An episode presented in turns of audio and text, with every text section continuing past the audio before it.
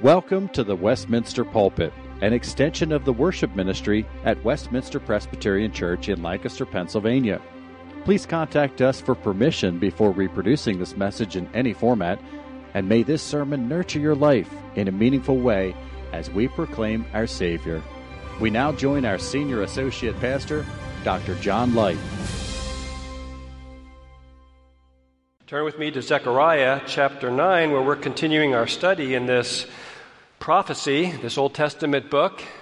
But we're looking at Zechariah chapter 9, which contains a very famous prophecy of Christ in verses 9 and 10. That prophecy is quoted or alluded to in all four of the gospel accounts of Christ, referring to the triumphal entry of Jesus into Jerusalem on what we call Palm Sunday. And as I read this chapter to us, remember that it's being spoken to a remnant of Israel that has returned to a ruined Jerusalem after the 70 years of exile. Hear God's word. The oracle of the word of the Lord is against the land of Hadrach, and Damascus is its resting place. For the Lord has an eye on mankind and all the tribes of Israel, and on Hamath also, which borders on it. Tyre and Sidon, though they are very wise, Tyre has built herself a rampart and heaped up silver like dust and fine gold like the mud of the streets. But behold, the Lord will strip her of her possessions and strike down her power on the sea, and she shall be devoured by fire. Ashkelon shall see it and be afraid, Gaza too, and shall writhe in anguish. Ekron also, because its hopes are confounded. The king shall perish from Gaza. Ashkelon shall be uninhabited. A mixed people shall dwell in Ashdod. And I will cut off the pride of Philistia. I will take away its blood from its mouth and its abominations from between its teeth. It too shall be a remnant for our God. It shall be like a clan in Judah. And Ekron shall be like the Jebusites. Then I will encamp at my house as a guard, so that none shall march to and fro. No oppressor shall again march over them, for now I see with my own eyes. Rejoice greatly, O daughter of Zion. Shout aloud, O daughter of Jerusalem. Behold, your king is coming to you. Righteous and having salvation is he, humble and mounted on a donkey, on a colt, the foal of a donkey. I will cut off the chariot from Ephraim, and the war horse from Jerusalem, and the battle bow shall be cut off, and he shall speak peace to the nations. His rule shall be from sea to sea, and from the river to the ends of the earth. As for you also, because of the blood of my covenant with you, I will set your prisoners free from the waterless pit. Return to your stronghold, O prisoners of hope. Today I declare that I will restore to you double, for I have bent Judah as my bow. I have made Ephraim its arrow. I will stir up your sons, O Zion, against your sons, O Greece, and wield you like a warrior's sword. Then the Lord will appear over them, and his arrow will go forth like lightning. The Lord God will sound the trumpet and will march forth in the whirlwinds of the south. The Lord of hosts will protect them, and they shall devour and tread down the sling stones. And they shall drink and roar as if drunk with wine, and be full like a bowl, drenched like the corners of the altar. On that day, the Lord their God will save them as the flock of his people, for like the jewels of a crown, they shall shine on his land. For how great is his goodness, and how great his beauty! Grain shall make the young men flourish, and new wine the young women. May God add his blessing to the reading and hearing of his holy word. When I was a boy, I loved stories about time machines. I remember reading H.G. Wells' book, The Time Machine, and wondering if something like that might ever be possible. Well, if you could somehow go in a time machine back 2,500 years to the time of Zechariah, we've already seen in our series that the people who had returned from exile were called by God to rebuild the temple in Jerusalem, the place of God's dwelling. But now, after about 20 years of being back, after the initial enthusiasm of the return to Jerusalem, they were facing real discouragement. Life was hard in the backwater province of Judah. The city was still a pile of ruins with the walls broken down. There was opposition on every side. They were pressed in by enemies who were stronger and who opposed the work. And the temple that was slowly being built was clearly going to be something less than the temple with its former glory. The complaint of many was reflected in the phrase we saw in chapter 4, verse 10, that it was a day of small things. Spiritually, the people were struggling as well. There was a temptation to see God as absent, to see faithful obedience to the Lord as somewhat useless, and to simply pursue their own self-centered agenda for life. Haggai rebukes them for building their own houses instead of also working on building the temple of the Lord, and in a sense seeking to eke out some kind of joy and a bit of happiness in life. But instead of seeking their own interests and of turning inward, we've seen the prophet calling the people to return to the Lord, and he will return to them. That though God's purposes seem hidden, the Lord will again restore and bless Jerusalem as his dwelling place, and that God would trouble the ungodly nations around them who are at rest, but give rest to his troubled people. And in addition, the rebuilt temple will be a sign of God's presence among them. And now in chapter 9, we read this amazing promise of this king of David's line who will come and bring blessing and peace. And we want to focus our study on verses 9 and 10 as this coming king is described, but also look at other parts of the chapter as we fill out this picture of his mighty reign. Our 3 points will be, first, the king will bring salvation. Secondly, the king will be righteous and humble. And third, the king will rule from sea to sea. And as we look about this prophecy, which is a prophecy about Christ, ask yourself the question, have I truly come to entrust my soul, my life, to this righteous, saving, humble king? If it's true, as this passage and really all of Scripture teach, that Jesus is the fulfillment of all of this, that he is the King of glory, have I given Jesus Christ my life? And is he really my joy and my hope for all eternity? So let's look first at the king will bring salvation in verse 9. Rejoice greatly, O daughter of Zion. Shout aloud, O daughter of Jerusalem. Behold, your king is coming to you, righteous and having salvation. The city of Jerusalem is here personified as a young woman who is called to rejoice, to shout greatly. Why? Because the king is coming, and he's described as righteous and having salvation. That verb, having salvation, has tremendous meaning.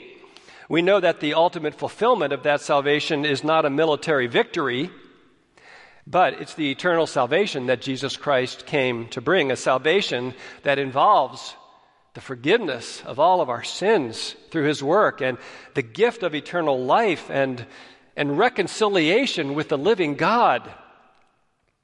Later in verse 16, it says, on that day the Lord their God will save them, there's that word again, as the flock of his people, for like jewels of a crown they shall shine on his land.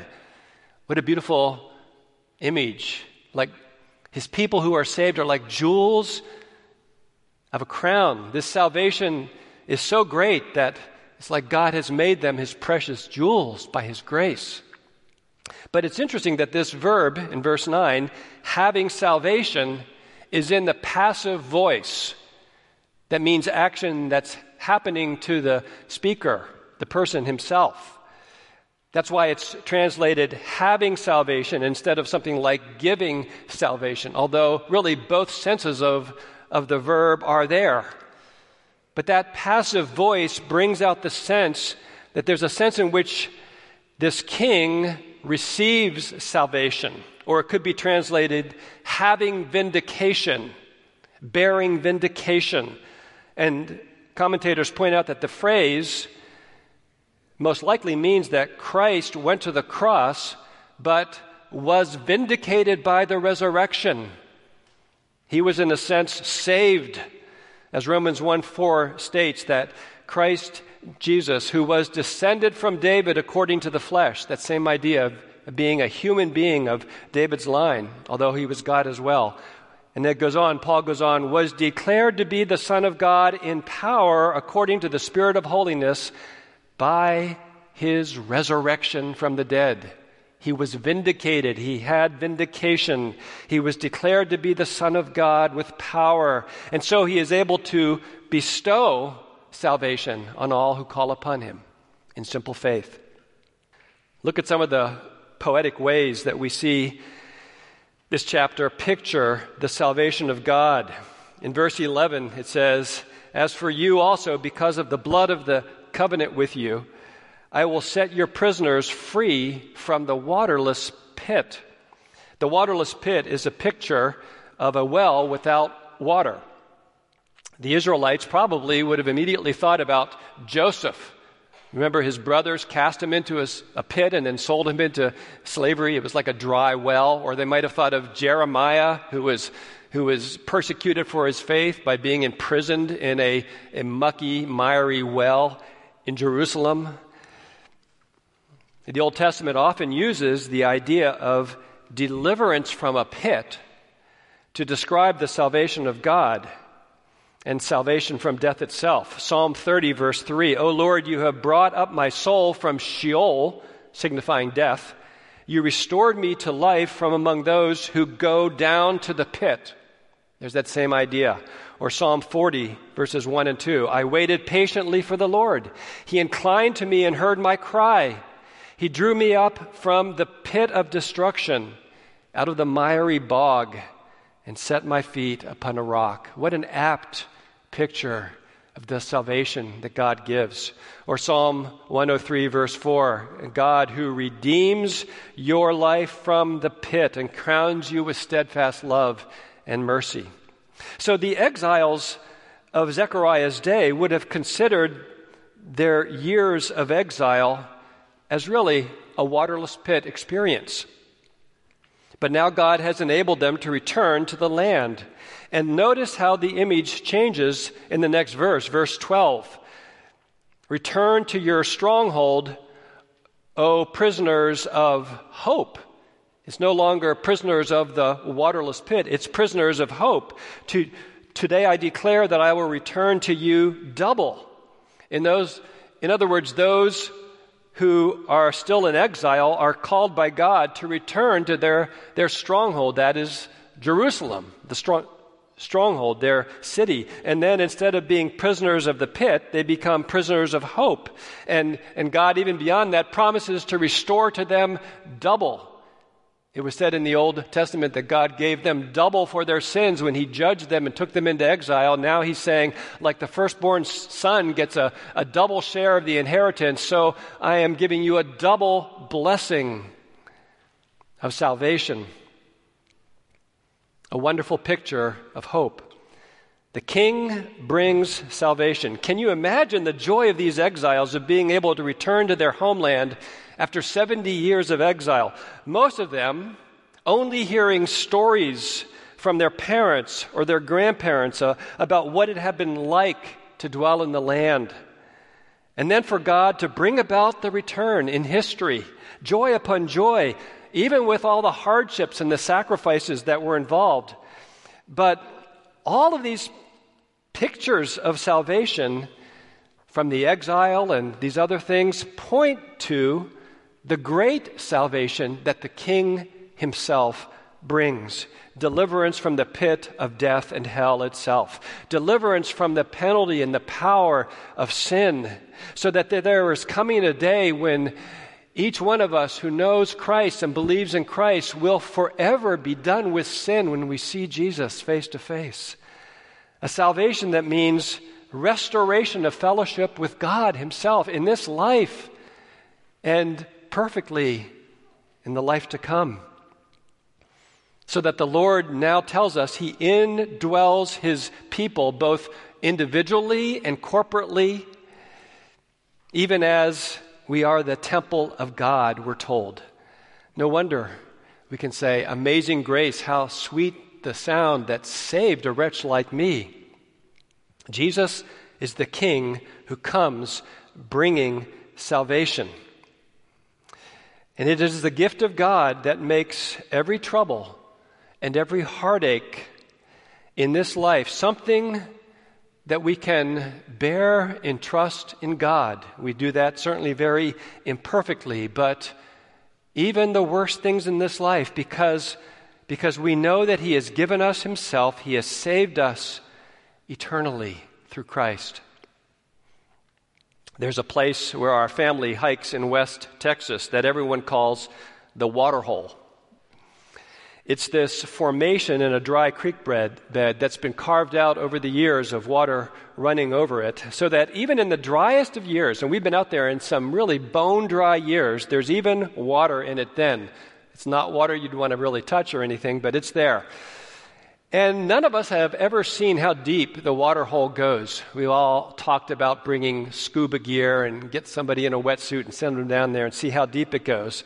But often teenagers will come out there and jump from the cliffs 20 or 30 feet high, and you have to hit just the right spot. That's the deep spot, or you would hurt yourself. But if ever that water hole would completely dry up, it would certainly qualify as a waterless pit. If you were lowered into it and left there and somebody took the ropes away, you would be in big trouble trying to climb up those steep walls. You would be a prisoner of the waterless pit. Not something we want to experience. But the Bible tells us that every one of us is by nature under the condemnation of a holy and righteous God because of our sin and our rebellion against Him. And you might object, well, I've never really rebelled against God. I'm not sure whether there really is a God or whether the God of the Bible is the true God. But again and again, the Scripture tells us that unless I am loving God with all my heart and soul every day, unless I am joyfully following His moral law and genuinely worshiping and trusting Him with every breath that I breathe, then I am in rebellion. I might call it indifference, but God calls it unbelief and sin. And so how desperately do we need the gift of salvation? It's like we're in a waterless pit apart from Christ. And so I ask, have you received that free gift of deliverance and salvation through the King of Kings? Well, this brings us to our second point. The King will be righteous and humble. Again, in verse 9. It says that, "Behold, your king is coming to you righteous and having salvation, humble and mounted on a donkey." Righteous and humble. These are not usually the characteristics that we tend to associate with a king. We might expect something more like powerful and mighty or high and exalted. But these descriptions tell us something about how Jesus brings salvation, how He accomplished that. We know from the clear fulfillment of this text, in Jesus entering Jerusalem to die, He had His face set to Jerusalem to die, that Jesus came as the pure and spotless Lamb of God, the perfectly righteous one, the God-man who fully kept the law of God in our place, fulfilling all righteousness. But the verse also speaks of the king as humble. He comes riding on a donkey. And you probably know that Jesus purposefully sent His disciples to get a donkey so He could ride into it. He knew He was fulfilling this very prophecy. Now, in the Old Testament, you might be surprised to know that kings often rode donkeys, but they didn't ride them into battle. Christ is riding on a donkey as a sign of his humility. He came the first time to lay down his life to bear sins. He came as a humble sacrifice. In other words, Jesus accomplished salvation. He accomplished victory in an upside-down manner. He triumphs through lowliness and sacrifice. Colossians 1:15 says, Jesus disarmed the rulers and authorities. That's a military term, and that's speaking of Satan and his hosts. He disarmed and put them to open shame. How? By triumphing over them in the cross as he died in ignominy and shame and spit upon and cruelly crucified. It's an incredible truth. No one could ever make that up. No other religion in the world has such a king and savior. Jesus conquered through the humble and shameful death on a cross. A means of death, by the way, so hideous that it was illegal for a Roman citizen to be put to death on a cross. The king accomplished salvation by his righteousness and his humbleness. And there's this amazing exchange that Scripture says takes place, that we are given the righteousness of the King, and he takes upon himself our sins as he bears our sins on the cross. An amazing salvation. There's an account of General Ulysses S. Grant coming to Washington, D.C. in the middle of the Civil War to take charge of the entire Union Army, a million-man force now. President Lincoln had tried multiple generals, and all had failed to break through the crucial state of Virginia. But for 2 years, Grant had been winning victory after victory in the Western theater of war. So Grant makes the long trip from Tennessee and shows up finally at the Willard Hotel in Washington. Other generals would have been surrounded by a retinue of aides with spit and polish befitting their rank, but Grant was not like that. He showed up wearing his old linen coat, no evidence of his general stars, with mud on his boots, and only his 13-year-old son in tow. The clerk at the desk looked down his nose at Grant when he inquired about a room. He said he might have a small room for him on the top floor. Grant said that was fine. The clerk had him sign the ledger, and then the clerk spun the ledger around to look at it, to look at the name that was signed, and Grant had signed it, U.S. Grant and Son. The clerk was so stunned he could hardly speak. All of Washington had been waiting breathlessly for the hero of Vicksburg, the champion of the nation, to arrive and take the helm and end this disastrous war. Of course, suddenly, the presidential suite happened to be available. But the point in this illustration is this: Grant had not come to Washington for show. He had not come for the presidential suite. He didn't care about accolades. He knew that a great and terrible job needed to be done, and he was focused like a laser to do it. And if you know your history, you know that he accomplished his goal. Now, Grant was a mere man. The comparison with Christ falls woefully short. Christ was and is the King of Kings. And for him to come righteous and humble, focused like a laser on accomplishing salvation, it's a truth that should make each one of us fall on our faces and adore him. Verse 11 says that it's because of the blood of the covenant that the prisoners are set free. That's got a lot of references in the Old Testament. This is what it took for Christ to save us and bring us to God. We all broke the covenant, and that required blood, and that means death. And Christ gave his blood. He died in our place.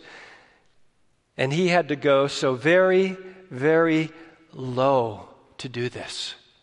The very word of the Father, who spoke the stars into existence, who spoke the universe into existence. The king will be righteous and humble as he brings salvation.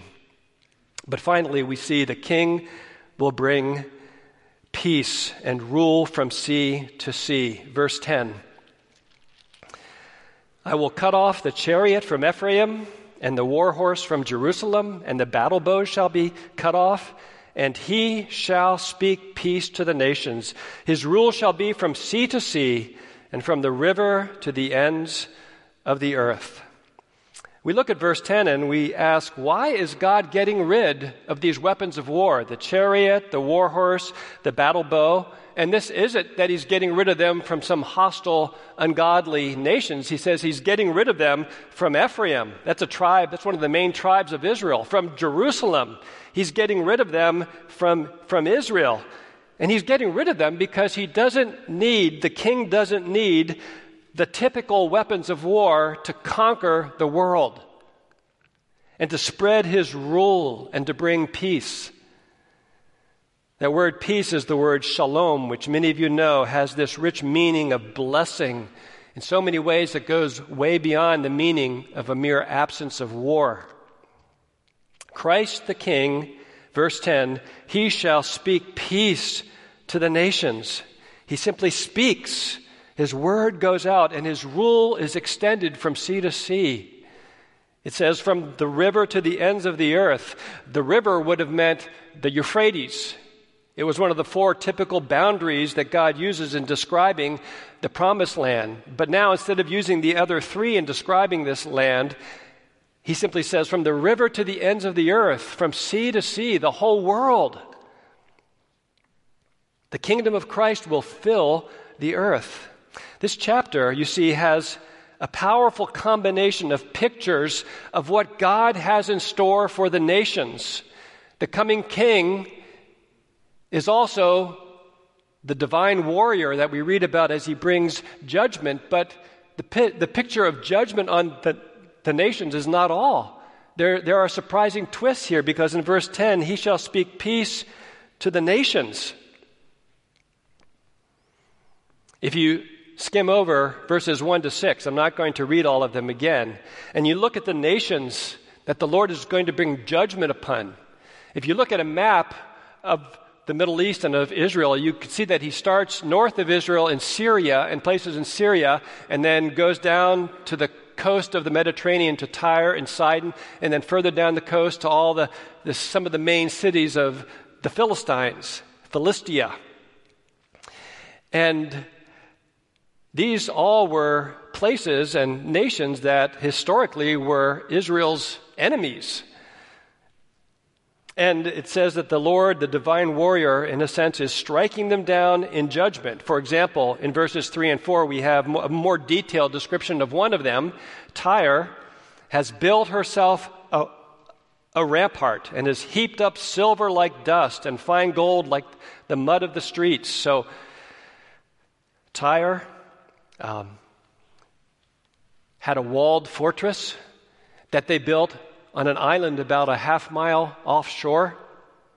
It was surrounded by a double wall, 150 feet high, with the in-between 25 feet filled with earth. It was thought to be impregnable. And these verses allude to the fact that it was a city of great wealth, silver like dust, fine gold like the mud of the street. There's so much gold, it's like just sitting on the streets. But verse 4 says that God will judge both her military power and her wealth. He will strip her of her possessions and strike down her power on the sea. She shall be devoured by fire. God will judge her. Tyre is representative of all the nations in their ungodliness and their pride and idolatry apart from the true God. And by the way, you might know that Alexander the Great utterly destroyed Tyre about 200 years after the prophecy here. He did it by, over months, building an entire causeway through the ocean to that island fortress and then destroying it with his armies. But really, the reason I'm saying all of this is the surprise comes at the end of this description of judgment in verse 7 when we read, God says, I will take away its blood, speaking of Philistia, I will take away its blood from its mouth and its abominations from between its teeth, and those are both referring to unclean, idolatrous practices of the heathen. The Israelites were not allowed to eat or consume the blood with the meat.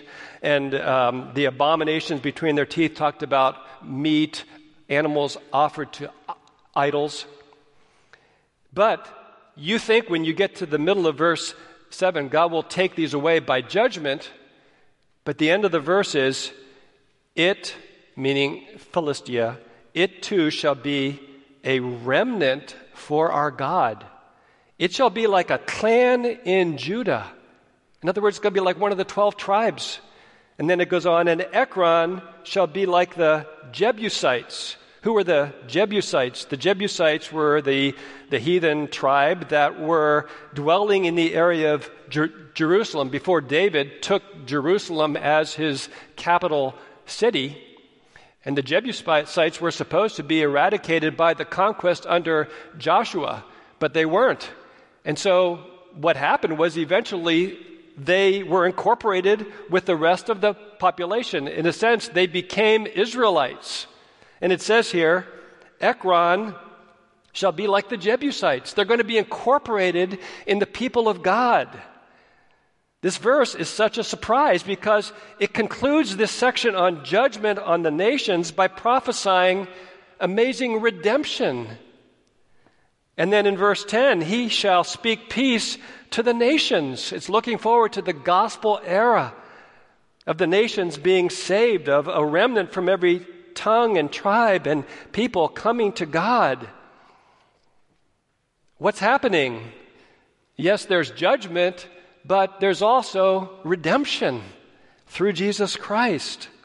And it's all fulfilled in Christ as the gospel goes forward into the world. And isn't it interesting that in Revelation chapter 7, when we see the picture of the heavenly, the great multitude that no one can number from every nation and tribe and people and tongue, that they are there before the Lamb.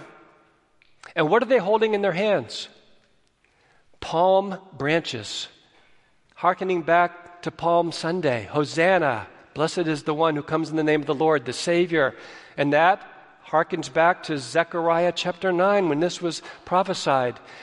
There in Revelation 7, we see the final fulfillment of Zechariah 9.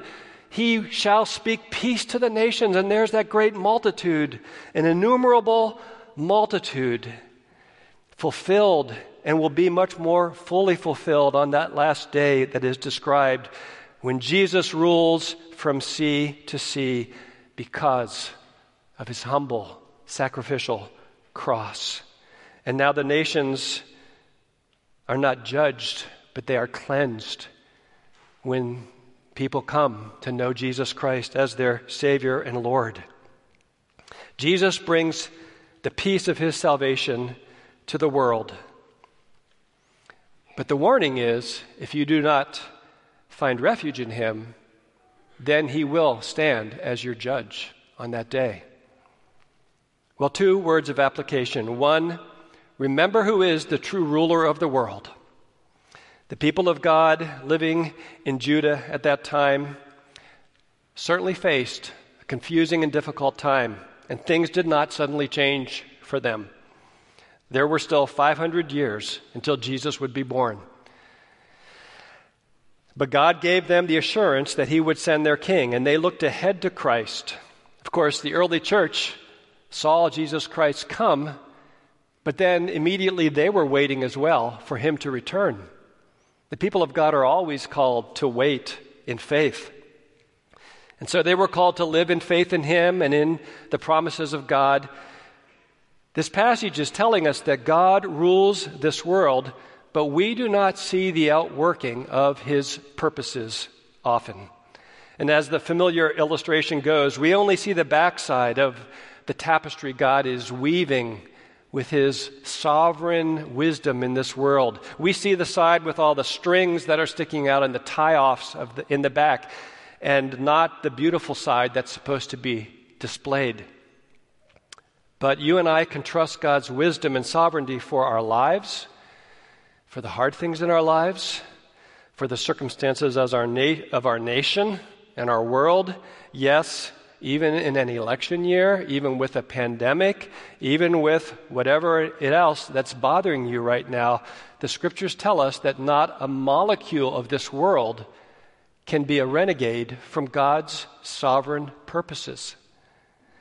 And so remember who the true ruler of the world is, but also, secondly, wait on the Lord and fulfill his commands, live in obedience and faith to him. Here in Zechariah, God has brought the people back to Jerusalem, and he called them to faithfully trust in him and obey him, to return to him with their hearts. And God calls you and me to so live one day at a time. We always want to get out in front, think about multiple days and worry about what's to come.